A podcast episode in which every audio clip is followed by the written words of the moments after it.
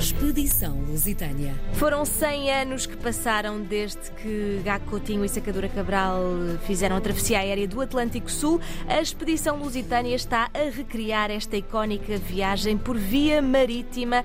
Mais uma vez temos connosco o presidente da Associação David Melgueiro, Luís Vieira Batista, para nos contar tudo. Bom dia, Luís. Oi, bom dia, Joana. Gosto em falar outra vez. Como está? Tudo bem? Tudo bem também. Obrigado, muito obrigado. Pois é, Joana, isto foi uma semana que passou uh, verdadeiramente eufórica. Bom, para já estive em Cabo Verde, que foi algo que me agradou imenso. Eu nunca tinha visitado as ilhas, uh, só lá tinha, só tinha passado ao largo quando andava na Marinha Mercante e que me dirigia de, de, norte para sul ou de sul para norte. Portanto, tinha visto estas ilhas no meu horizonte, mas nunca as tinha uh, visitado. Mas desta vez foi, foi maravilhoso uh, ter o contacto com o povo, sobretudo, porque é uma sensação única.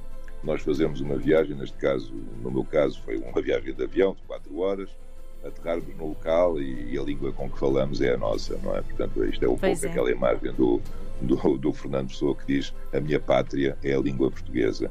E eu aqui quase que senti a mesma coisa. Parece-me que não, não saímos para, para o estrangeiro. Estávamos outra vez em casa, embora a viagem tivesse sido longa. Isso é que é realmente a grande Portugalidade que nos une e, e que eu tenho muito orgulho em pertencer. Mas bom, adiantando. Uh, portanto, como eu ia dizer, no, no passado, uhum. uh, dia 30 de abril, eu estive lá na Ilha de São Vicente, na cidade do Mindelo, e tive a oportunidade de me encontrar de novo com todos os capitães e respectivas tripulações da expedição lusitânia.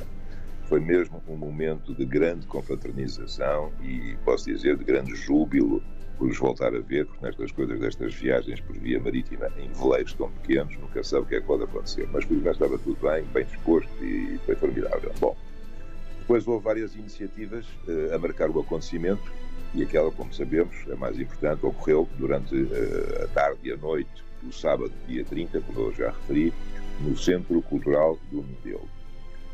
Na véspera, uh, eu tinha recebido as caixas com as obras de arte chegadas de Lisboa por mala diplomática e coube-me a mim e à curadora da exposição, a minha amiga Conceição Vieira Coelho, que por sinal é a esposa do meu antigo colega de curso da Marinha Mercante, que é hoje o administrador executivo da Sociedade Estúdio Sol, uh, que é o nosso principal sponsor, e portanto vejam bem a importância desta gente, que é o António Vieira Coelho. Bom, uhum. voltando ao edifício, também aqui há algo bastante nostálgico, porque este edifício é uh, um edifício que já foi portanto, uh, o sítio onde funcionou a alfândega, uh, aqui assim na cidade do Mindelo, e portanto o seu interior é, é muito interessante, tem aquele, aquele traço completamente colonial, com um jardim interno, uh, com muitas salinhas onde, onde decorrem várias atividades sempre de caráter cultural, e tem inclusive um, um, espaçoso local para espetáculos, e foi lá precisamente que decorreu a cerimónia oficial. Bom, nós tivemos aqui assim um momento mesmo muito, muito, muito, muito bonito. E porquê, Joana? Porque integramos a conferência Blue Talks.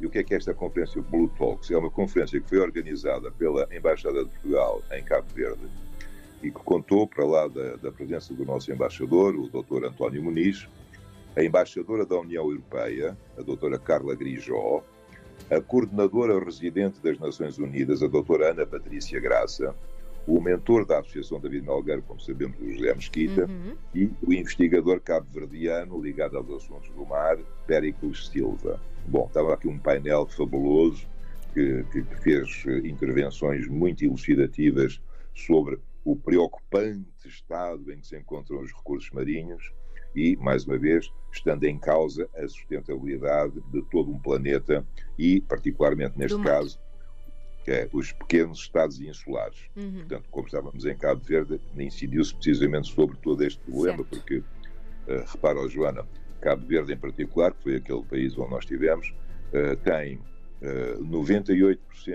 da sua, do seu território mar. Veja bem, portanto, só menos de 2% é que são terra, os outros 98% é mar, portanto, de acordo com as suas águas. E quando isto falha, falha tudo, não é? Bom, claro. E foi isso que nós tentámos fazer nesta palestra, foi mostrar a importância. É? o próprio uh, comandante José Mesquita também fez uma palestra, mas eu já vou falar sobre isso.